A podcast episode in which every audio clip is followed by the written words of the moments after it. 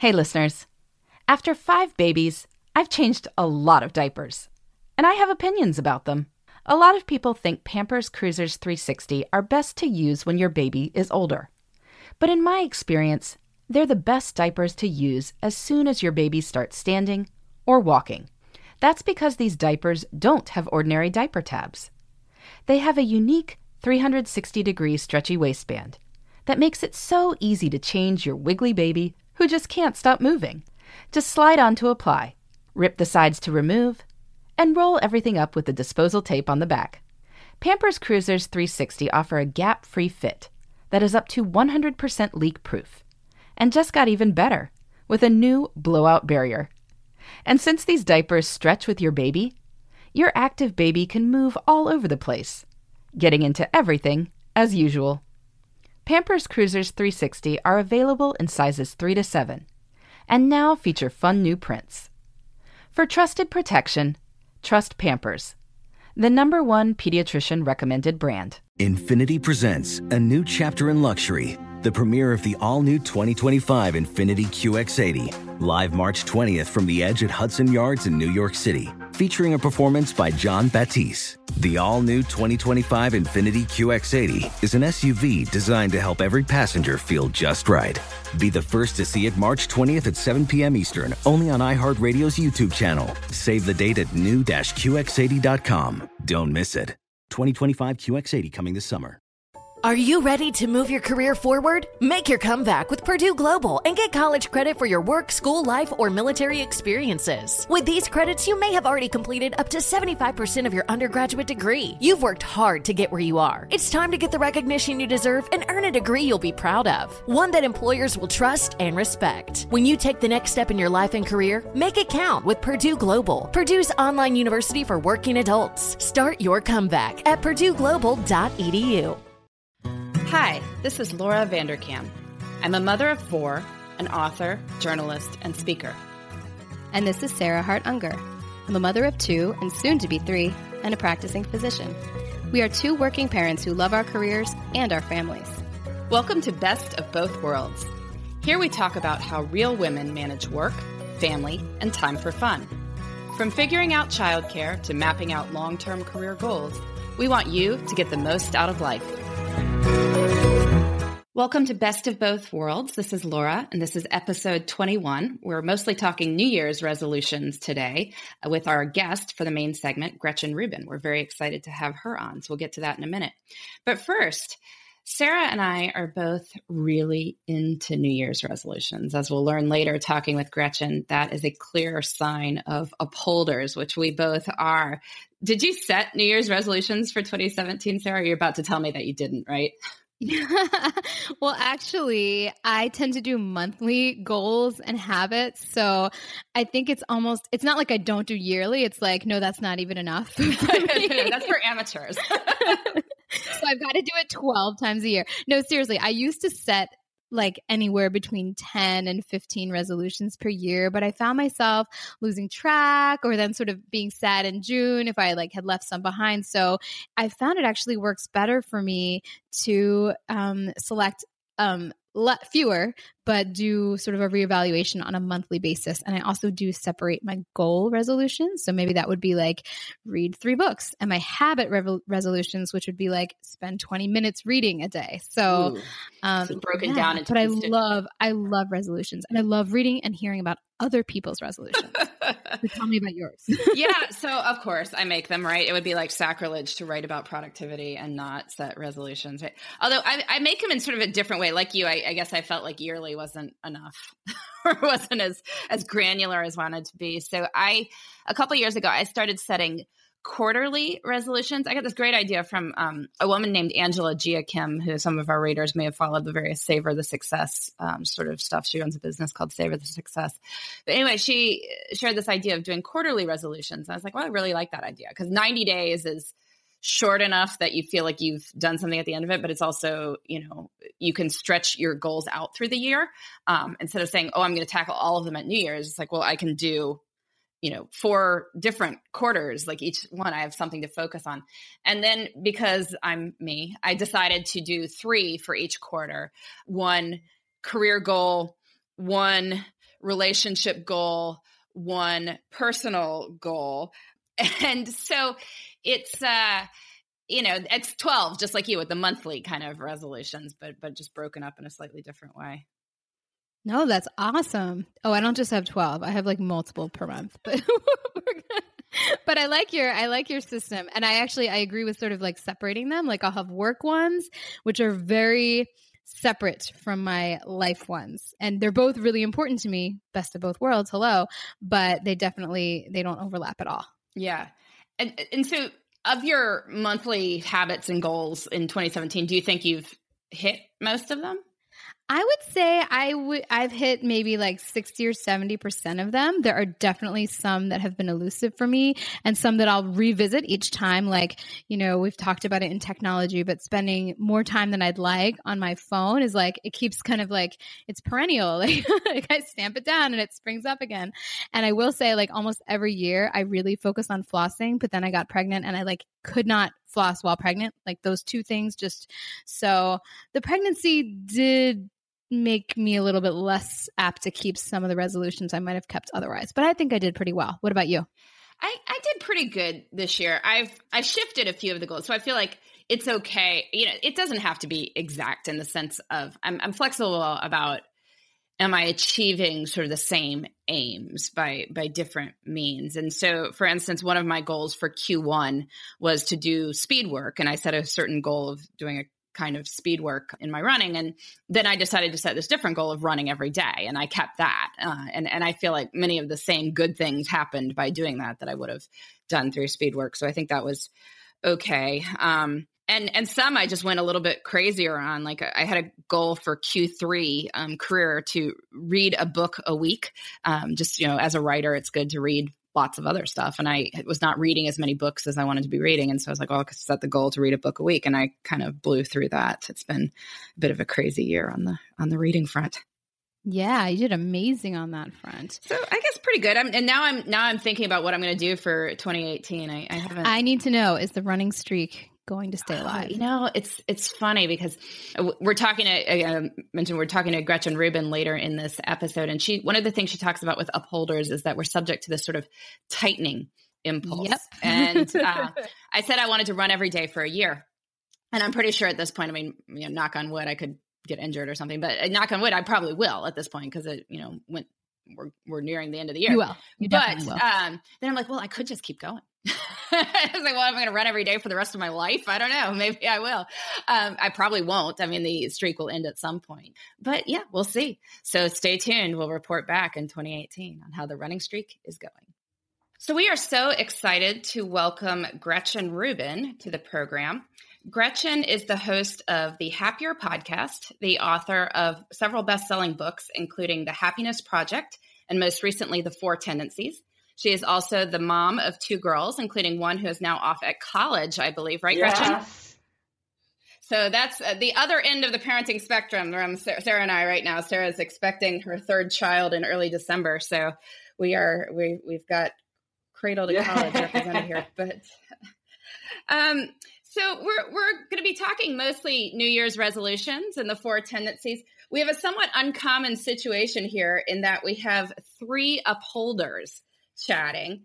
Uh, so, so for the half dozen listeners of ours who perhaps have not read your books, uh, can, can you tell everyone what an upholder is and and you know tell us briefly about the the four tendencies? Yeah, so um, yes, it's very unusual to have three upholders together. So this is our heads are going to explode. Um, so this this has to do with this personality framework that I came up with uh, called the Four Tendencies that divides the world into four categories of people: upholders, questioners, obligers, and rebels, according to how you uh, meet an expectation. And we all face two kinds of expectations: outer expectations, like a work deadline or a request from a friend, and we have inner expectations: our own desire to keep a New Year's resolution, our our own desire to write a novel in our free time.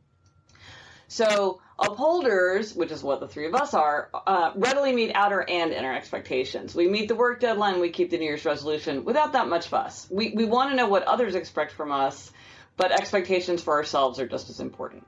Next, questioners. Questioners question all expectations. They'll do something if they think it makes sense. So, in a way, they make everything an inner expectation. If it meets their inner standard, they will do it. If it fails their inner standard, they will resist it. And typically they don't like thing, anything arbitrary, inefficient, irrational. Then there are obligers. Obligers readily meet outer expectations, but they struggle to meet inner expectations. So this is a friend of mine who told me, I don't understand it. When I was in high school, I was on the track team and I never missed track practice. So why can't I go running now? Well, when she had a team and a coach waiting for her, she had no trouble going. But when she's just trying to go running on her own, it's a struggle. And then, and then finally, rebels. Rebels resist all expectations, outer and inner alike. They want to do what they want to do in their own way, in their own time. If you ask or tell them to do something, they're very likely to resist. And typically, they don't even like to tell themselves what to do. So, in brief, those are the four. So, are upholders actually rare? Yes. Well, the the, the rarest tendency is the rebel tendency. Uh, it's a very conspicuous tendency, but it's it's small, and upholders only slightly larger. So these are the two kind of extreme personality types um, and they're small. The biggest tendency for both men and women, the one that the largest number of people belong to, is obliger, and after that, questioner. So yeah, it's unusual that you would have a group of three people where they'd all be upholders. So interesting. I wonder if we're just more inclined to make podcasts. Well, you know what it is? I think upholders often are attracted. They they are good at achieving things and like and ha- coming up with processes and forming good habits. And they think, well, this works for me. So if everybody would just do what I do, it would work for me. And the fact is, they think it's because they have a good system. But the thing is, any system works for an upholder. And this is something to keep in mind if you're developing a curriculum or you're managing a team or you're designing a device basically anything is going to work with an upholder because they're good at that kind of thing. The question is, how do you get the other three tendencies to come on board?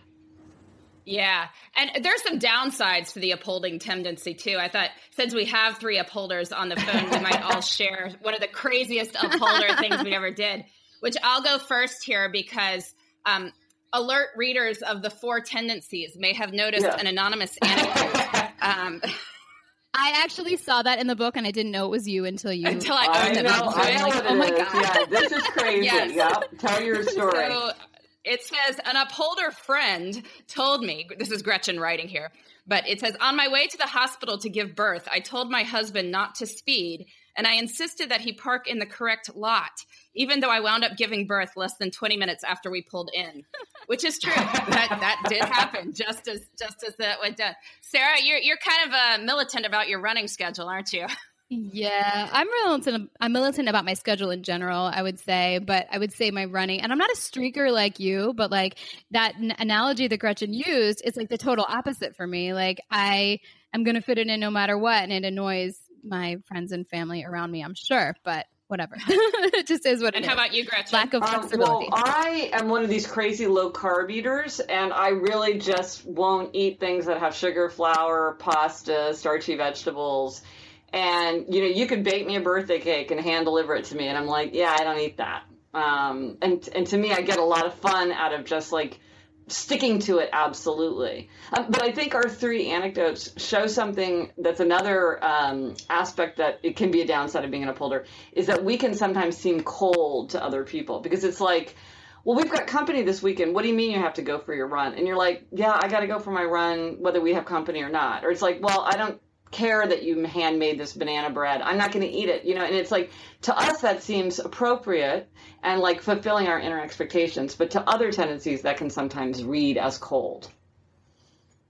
Yes, or crazy. Or crazy. I, I yes, it can seem crazy. Some flack about the fact that I run every yep. day, which means every day. Yeah. Not not five times a week. It means every yeah. day. But anyway, that's uh um so we're we're talking New Year's resolutions today. And and New Year's resolutions are one of those classic upholder things because Gretchen, in your four tendency quiz, you actually ask about New Year's resolutions, and that's one of the signs of an upholder, right? Well, and it's it's really a sign of all the tendencies because the question isn't do you keep them, it's how do you feel about them? Because upholders typically will say like I like New Year's resolutions and I make them, or I might make them during the year. Like they like them, they're good at them. Um, questioners will, are, will often like talk about the arbitrariness of January 1st. They're like, well, I would keep a resolution when it made sense to me. I wouldn't wait for January 1st because January 1st is an arbitrary date. Like why would you wait? what there's no, there's that's that that, that is an inefficient thing and, and it's an arbitrary date. Obligers will often say, you know what, I don't make New Year's resolutions anymore because I've let myself down so many times. I've made and fa- made them and failed to keep them so long. I don't even do it anymore. And rebels, they might do it if they thought it was fun. A lot of times rebels will like a challenge, so they might do it as a challenge. But they also might be like, well, why would I bind myself? I don't know what I'm going to want to do. I might not feel like running tomorrow, so I'm not going to. I'm not going to resolve that I'm going to run because who knows what I'll feel like doing. So, Gretchen, uh, since New Year's resolutions are something that upholders tend to do, I mean, do you make them? Did you make any for 2017 that you've been working on this well, year? you know, the thing is, for the last like eight or nine years, I'm basically making resolutions all the time, nonstop. So I don't really make New Year's resolutions in the traditional way. But what I often do, and I did it for 2017, is I'll pick like a one word theme for the year that then I try to live up to, or I tr- try to have it shape because I'm basically making resolutions and trying resolutions as part of my writing and as part of my research and as part of my podcasting all the time. So I'm just like a rolling stone of uh, gathering resolutions, I guess.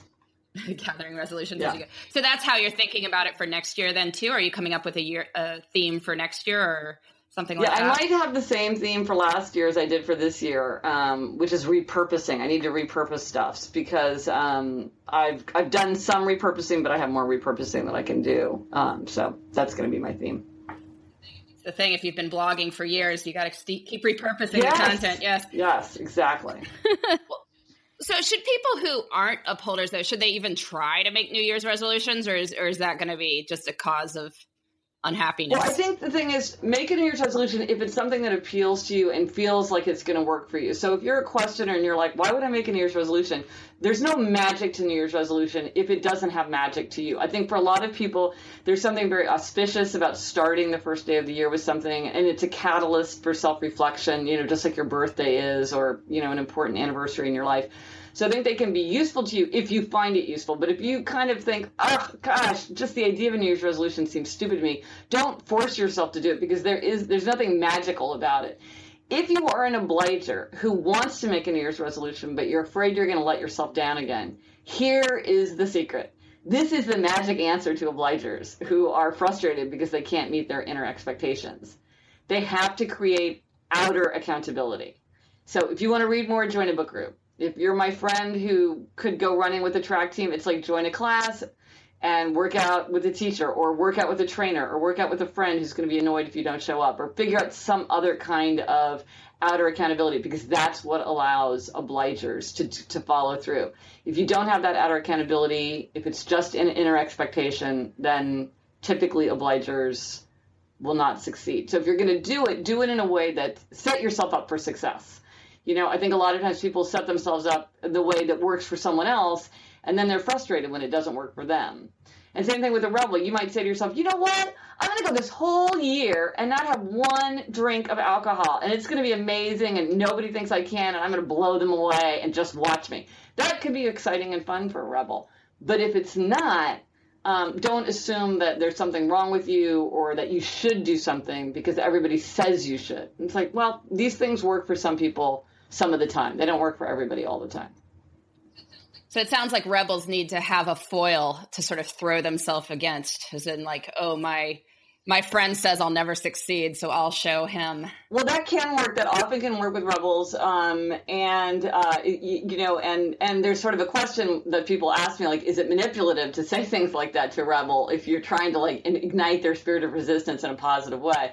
Um, but also, rebels can do kind of the opposite for themselves. They can set themselves a challenge like that, or kind of tap into that "I'll show them" energy. But they can also tap into their identity because uh, putting your identity forth into the world is very important for rebels. So it's sort of like, well, um, I'm, you know, I'm an athlete. I've always been an athlete, you know, and what do athletes do? Athletes exercise. Come, come snow or come rain, you know, I'm an athlete and athlete exercises, or I'm a performer. And what do performers do? Performers practice. I need, you know, I, I choose to practice regularly because I'm a performer. I want to put my stuff out into the world.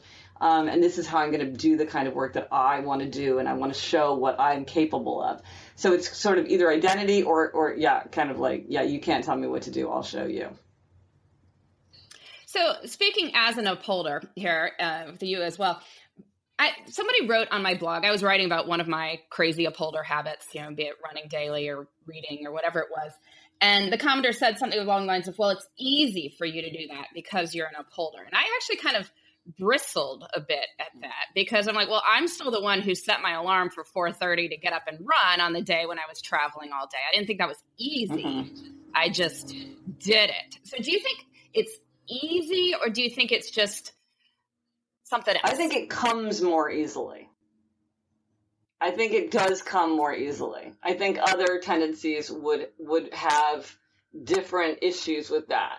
Um, and you know, and, and merely the fact that you're doing it kind of shows that that whatever it is that whatever it is that a person needs, that is what you have, and most people d- don't experience that.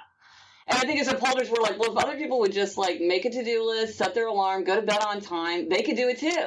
It's like, yeah, well, they don't, right? Like, what is the common experience of mankind? The common experience of mankind is that that's not enough for most people. So what? So what's missing? Know, and I also think the problem, one of the issues that people have with upholders is that we're not saying this, but they may think to themselves, the obliger, the questioner, the rebel, they might think like, well, if she can do it, what's wrong with me? I, I must, there must be something wrong with me. I must lack willpower. I must lack self-control. Um, I must not be able to make time for myself. I must not be able to set my priorities correctly. I must be lazy. Um, and so to those folks, I say, it's totally expected that something would come easily for Laura and that wouldn't come easily for you, or that something would come easily for your coworker that wouldn't come easily for you, or something came easily to you in college that isn't coming easily to you now for reasons that we can understand. There's nothing wrong with you. You don't need to change. You know, you, they're, they're, you know, you're not lazy. It's just that you need to have circumstances set up in a way that are going to allow you to achieve your aims. So you might need a different kind of infrastructure or explanation than someone like Laura or Sarah or Gretchen would need to achieve the same aim. And you know, actually listening to your podcast and reading your books has made me think about that in others and to maybe be a little yeah. bit more sympathetic than I would have been before. And it's interesting, you know, the running analogy again. My husband is a very talented runner. Um, I'm not, but I'm like disciplined. And it, it, it for years, he actually kind of like put it to the side, not because he's an obliger. I think he's definitely a questioner, but because he didn't like have like a reason, you know? And it's only been since he sort of set very specific goals. Oh, I want to get this much faster by the time I'm this age because I want to do this, um, that he's been able to be successful. And it's not that he's lazy or couldn't do it before. It was just like he needed to frame it in a very different way. So, I mean, I've found your your framework to work really well in helping me be more well yeah i think it definitely gives you an idea of how people could see something you have a perspective and how people might view a situation in a different way or face different kinds of challenges. Um, i'm married to a questioner too. Um, and it's like the minute he makes up his mind he can do anything he wants. But until he makes up his mind he's not going to do it. And that used to sort of drive me crazy um, but now I'm like, that's it has. It's, it, I don't have to take it personally. It's nothing to do with me. This is the way he is with everybody in the world. Um, so just like let him go about his business his way let him do his research. Very, and, and any tricks? Any tricks that you've learned in that particular pairing that I can harness Absolutely. for the future when it comes yeah. to household management? I'll give, you, I'll give you an example of something that just happened. So there was this boring bureaucratic form that we had to fill out, and in true upholder fashion, I was like, let me just go ahead and do this and get this crossed off our list so we don't have to think about it. So I'll fill it out, being the good soldier that I am. This is why it's nice to be married to an upholder. So I'm filling it out, and it asked me for his work address. So I call him and I say, Hey, Jamie, what's your work address? And what does he say to me? Why do you want to know? And before before I knew about the four tendencies, I think I would have said something like, "Does everything have to be a discussion? Can't you just answer a simple question? Here I am filling out this form, and you're just like slowing me down. I just want to get it done. what does this mean about our marriage?" But now I'm like, he's a questioner, and what I should have said is, "Hey, Jamie, I'm filling out that boring bureaucratic form. What's your work address?" Because all he wants to know is why should I tell you? Why do you want to know? Why? Just tell me why. Or like, I want you to do that. Uh, like, or like he he. A, a, weird thing about questioners. I don't know if you've noticed this in your husband, but a lot of questioners don't like ask, answering questions. This is ironic and deeply annoying, but they don't like answering questions. And my husband really manifests this pattern. He will not answer questions, um, and it's it, it like makes me crazy. But I've learned that if I give him a reason about why I'm asking, I'm much more likely to get an answer. Like, what time? Like, instead of saying like, "What time are we going to brunch?" Because he won't tell me. He like, I know it makes him sound like a big jerk. He just won't tell me. But if I said, "What time are we going to brunch?" Because I'm wondering whether I have time to go to the gym, then he would tell me because then he understands why I'm asking. But he won't just tell me because I want to know. Embedding, Embedding your reasons. and like, everything. Um, love it. can we clean the basement this weekend because we're having people over in two weeks and we're going to need to um, store the bicycles there? Um, okay, that makes sense. Because you might say to a, a, a, a questioner, "We need to clean out the basement," and they're thinking, "Why do we need to clean out the basement? And we we don't we never use the basement. Like that's a big waste of our time. Like why would I do that?" Um, this comes up a lot with children. Questioner children often are perceived by teachers and coaches and adults as being um, disrespectful or stubborn or like not, you know, not go, getting with the program because they're like, well, why would I learn how to write cursive if I'm just going to use my laptop for the rest of my life? Why do I have to learn the multiplication tables if I can look it up in my phone? Why, you know, why do I have to learn about ancient Mesopotamia?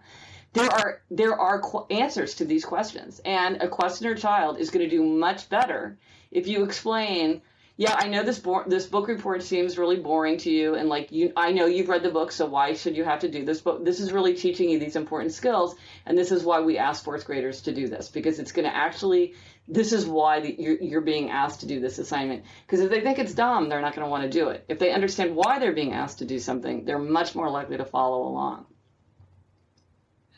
As an upholder, I'm not sure I want to clean out the basement either, but that's a, a different matter. I found I made my husband uh, take the four tendencies quiz the other day, and I got quite a surprise. Yes, I would have pegged him as either a questioner or possibly even a rebel, and the answer was obliger. Mm. so to unpack that one, I still haven't fully unpacked that, but uh, Do some obligers not necessarily oblige to their most like intimate inner family circle? Because so it's like saying, if that's I'm more married like to an them- obliger, shouldn't he be more no, no. Well, obliging to see, me? Um, I That guess- is a very interesting question. Well, it's actually quite romantic because what it, to an obliger, right? They meet outer expectations, but they struggle to meet inner expectations. And really, with their sweetheart or spouse, they're like, "Honey, I'm going to ignore you just the way I would ignore me because you're so close to me. You're like me, so you're inner." Yeah. That kind of makes sense. So often- Laura, there you okay, that is a very nice way of putting yeah. it. so often, obliger, like a, a sweetheart spouse, doesn't make a good accountability partner, and they will be ignored. So, and and this can be fluid. So, like, I have a friend who's an obliger. He's a, the greatest guy of all time, like terrific, terrific guy. And and he will do anything that his wife asks, unless it can, unless his children are asking him to do something. In which case, he will meet what his children want, and then he'll do anything that his children want, unless his client needs something, and then it's everything for the client. Like he literally has a picture of himself on the phone closing a deal while his wife is in the hospital giving a baby, having a baby. That and so he, it's like anything for the client. So whatever is most outer will take precedent. And so that is moving depending on a situation. So you might have like a wife who will oblige her husband unless they have guests over, in which case she'll ignore her husband and do what the guests want because they're more outer. So this is something to really think about if you're an obliger or you're dealing with an obliger, which is what is the form of accountability that's going to work? Because it really varies dramatically among obligers. Some obligers can be accountable to their sweetheart. Some obligers can be accountable to like an imaginary thing like uh, future Gretchen doesn't want to go. Will want will wish that I had gone for run. So now Gretchen has to do it because I don't want to disappoint future Gretchen. So that's like an imaginary kind of outer accountability to myself. It's amazing that obligers can use that. Some obligers can use money, like I'm going to pay for a class. Some obligers, though, it doesn't matter to them if they've paid money. They're almost like, well, if I paid, it's like as good as going. So in that case, don't, yeah, you have to pay attention to what actually is good. Or like some obligers could feel accountable to an auto reminder through an app. Like, don't forget to take your blood pressure medication. That would remind them. Other obligers, they would just ignore that. It doesn't feel like real accountability to them. So you have to be very aware of what's going to trip that valuable sense of outer uh, outer accountability for you. All right. Well, I'll, I'll I'll view it in that light. That would be a much more charitable way to view it. that it's because we're so close that he's that he can ignore me. So we wanted to pivot a little bit more to. We always like talking about schedules and and work life combinations and how we make it work on this podcast because we are the best of both worlds. People who enjoy their families and enjoy their work too. So, what what does your normal workday schedule look like these days, Gretchen? Well, I think you all will feel my pain because as an upholder, of course, I would prefer that every day unfolded exactly the same. And like the life of a Benedictine monk sounds incredibly enticing to me, where like it's very like everything has its place and it's on the calendar and everything gets done. Um, but I have my days very wide, widely. Um, I always get up at 6 a.m. no matter what. Um, I walk my dog, and then I do what a lot of um, productivity experts tell you not to do, which is I begin my day. And I'm a morning person, so my morning is when I'm at my most creative and productive. But I can't do anything until I've gone through my email and social media. So I do that then I will walk with my daughter to school and then I either exercise or, you know, do interviews or plan my podcast or do writing. I, every day has to be slotted in differently depending on what's happening that day, which does kind of drive me crazy. But I bet you plan ahead for oh, it. It's probably an elaborate um, absolutely, absolutely. well, and I think one thing that um, I think comes as a surprise to a lot of people is that upholders are actually very good at taking time for themselves because to them the the duty to yourself is just important as important as duty to others. And if something is on the schedule, you'll do it. So if I'm like I'm going to read on the couch for four hours on Saturday, like that's as important to me as going to a dentist appointment. You know, like I'm going to do that and they did this interesting study on Facebook looking at people who are highly conscientious, which I think were upholders, um, and they found that they had a very high incidence of using words like weekend and leisure and fun. And that wasn't surprising to me because I'm like, upholders are good at that. Obligers are the ones that have trouble taking time for themselves, and they have to use outer accountability even to take time for themselves. So, do you plan your weekends ahead of time? Um, I have an idea of what like what I want to happen, but yeah, like I know what I'm doing. I'm going to be doing at any particular time. Yep, absolutely. Uh, I wonder, you know, I'm, I'm, skipping around in our questions here slightly, but uh, one thing Sarah brought, brought, up earlier is your children are on the older end of the scale, uh, scale you know, certainly since um, the time of when you wrote the Happiness Project uh, that you write about your baby, uh, who is yeah. now, I'm saying, like a yeah, teenager. 12. Yeah. So has things changed in terms of how you schedule your time and make your work and life work together now that your kids are much older? Has has that changed a lot for you? I think the biggest difference is the degree to which their daily schedule influences my daily schedule. So their school schedule still influences my schedule. What's when is when are they on spring break? When do they have um, holiday, winter break? When is their summer? Like that still has a big thing. But like, um, I remember I saw Anna Quindlen speak, and she said that, and she's like, you know, in her 60s. She said she still stops writing every day at 3:15 because for so many years her kids would walk in the door, and then that was the end of her workday. And she said she now it's like her brain just shuts off at 3:15, even though she doesn't have kids coming back. And so one thing is like the day just feels a lot looser because like one of my daughters is in college and the other one is in seventh grade, so she can walk home by herself and she can like manage herself. Um, I don't have to make sure that she's covered in some way or like you know who's picking her up what's happening i know that she can take care of herself uh, we live very close to school so for us that's like a nine block walk so it's um and so that that's kind of a, a um or like she can walk to school by herself so like if i wanted to do an 8 a.m interview I could do like I'm so, I'm talking to somebody in the UK, so we want to do it really early in the morning. I can do that and just say to her, "Oh, honey, you're just going to walk to school by yourself today." And she's like, "Okay, that's fine." So it just gives me a lot more um, give in my schedule, in my daily schedule. Yeah. And another thing we wanted to ask you about, um, I know you spent a lot of time on the road uh, since the Happiness Project came out in 2010, speaking at a lot of conferences. I've yes. been um, fortunate to see you speak at a couple of them. It's been great.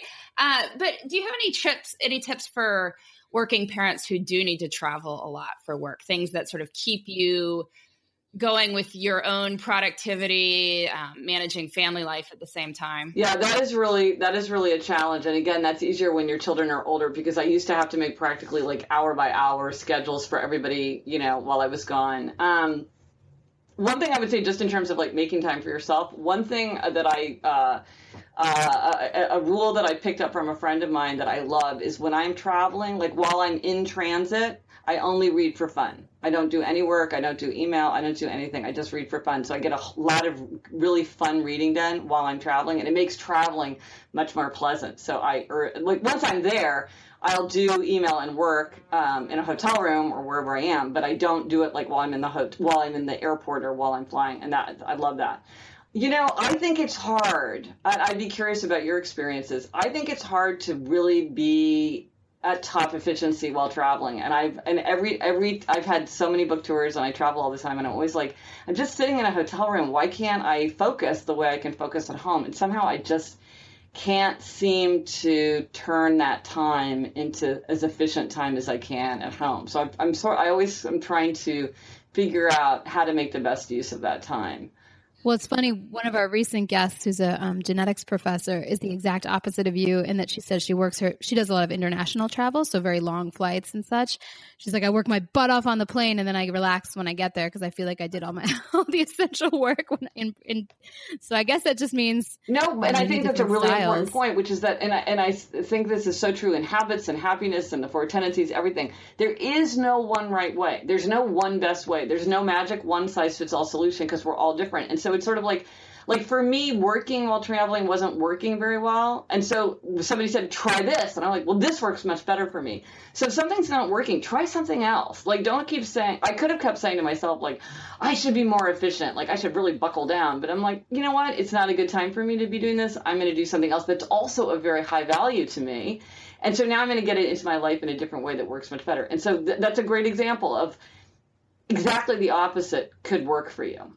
You know, and it's worth experimenting if, if something's not working. Well, I'm going to take my permission from that from Gretchen to uh, read for fun on the plane. I was feeling bad about it too. now I'm going to have to be okay with it. So, Gretchen, we have this segment um, at, at the end of our main segment every time where we do our love of the week. So, we're hoping we can keep you for like two more minutes while we, we do our love of the week. So, mine is. Uh, I'll guess travel related with that. I'm going to say the Amtrak Quiet Oh, I Car. love that. Do you, do you go on the Amtrak Quiet? Love it. Love it. I, I thought you would. Because otherwise, I feel like when I'm not the quiet car because it's a full train or whatever, I'm always sitting next to some jerk who wants to call absolutely everybody he knows in the course of like a trip from Philadelphia to New York. And I'm sitting next to him, listening to him talk about like, you know, really scintillating stuff. And I go crazy. So quiet car all the way. Sarah, what do you have this week? Well, that has nothing to do with travel, but it is timely as this episode is going to air right around the new year. And my love of the week is the tradition of doing family photo calendars as a gift. And maybe by putting this in this podcast, it'll mean I'll have mine done because it's a little bit of a race since I'm due in like three weeks. And, uh, you know, I don't know how.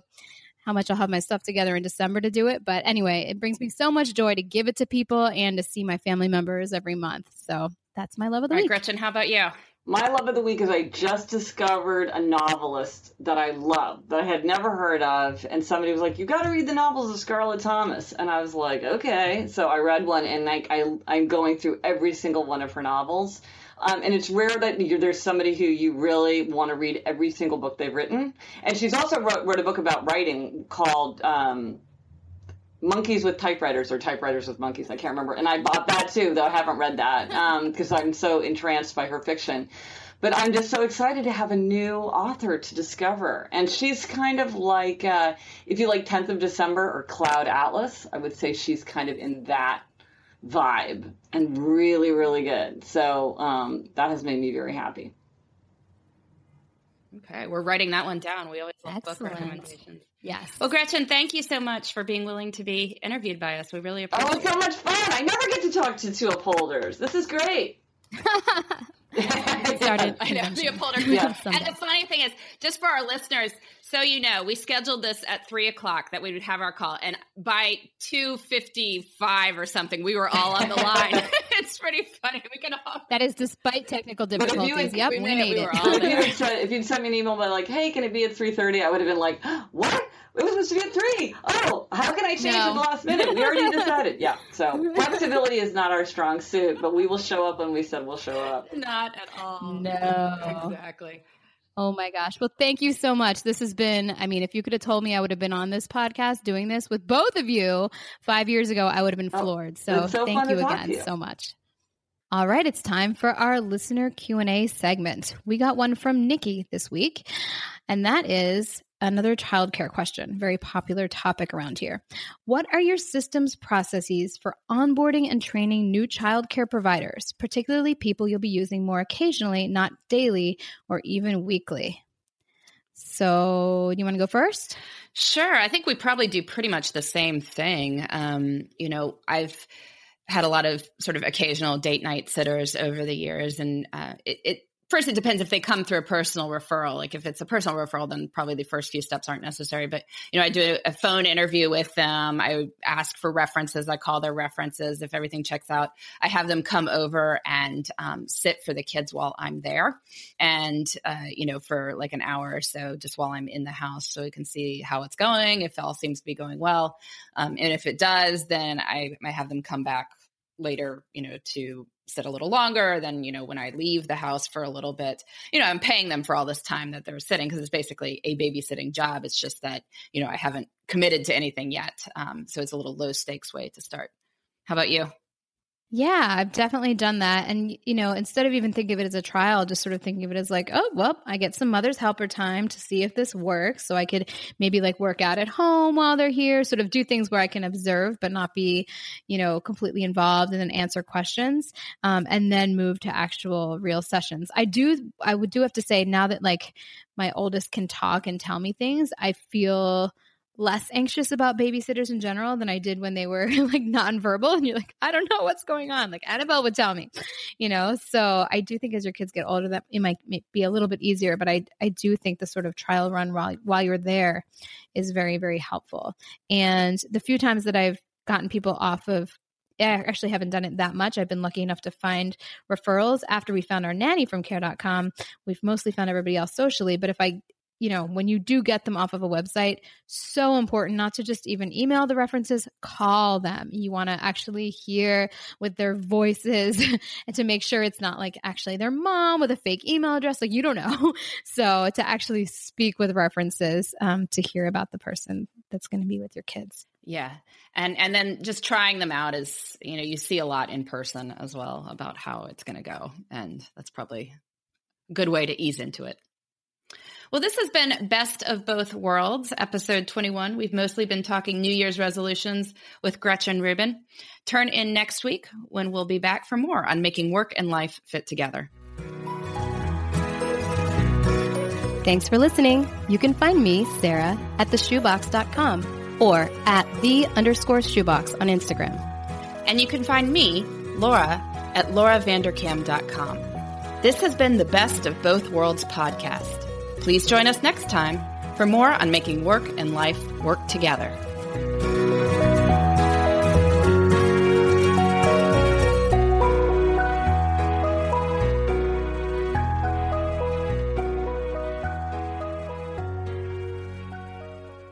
Infiniti presents a new chapter in luxury, the premiere of the all new 2025 Infiniti QX80, live March 20th from the edge at Hudson Yards in New York City featuring a performance by Jon Batiste. The all new 2025 Infiniti QX80 is an SUV designed to help every passenger feel just right. Be the first to see it March 20th at 7 p.m. Eastern, only on iHeartRadio's YouTube channel. Save the date at new-QX80.com. Don't miss it. 2025 QX80 coming this summer. Does money stress you out? Let Facet flip your financial chaos into clarity. Finding Facet immediately put us at ease. Facet's innovative approach to financial planning ensures your money works as hard as you do, enabling members to experience the joys of having your finances in order. And that makes us Facet for life now, I guess. Visit Facet.com, F A C E T.com to learn more. This ad is sponsored by Facet. Facet Wealth is an SEC registered investment advisor. This is not an offer to buy or sell securities, nor is it investment, legal, or tax advice. These testimonials are from current Facet members who are not compensated. All opinions are their own and not a guarantee of a similar outcome. With the best all inclusive vacation deals to Mexico and the Caribbean, booking your getaway with cheap Caribbean vacations means you have more freedom. Whether you want to enjoy snorkeling, endless margaritas, and more, Cheap Caribbean Vacations has your deal for that. Plan and book using our exclusive budget beach finder or find a featured all inclusive package to Hyatt Ziva Riviera Cancun at cheapcaribbean.com. That's cheapcaribbean.com.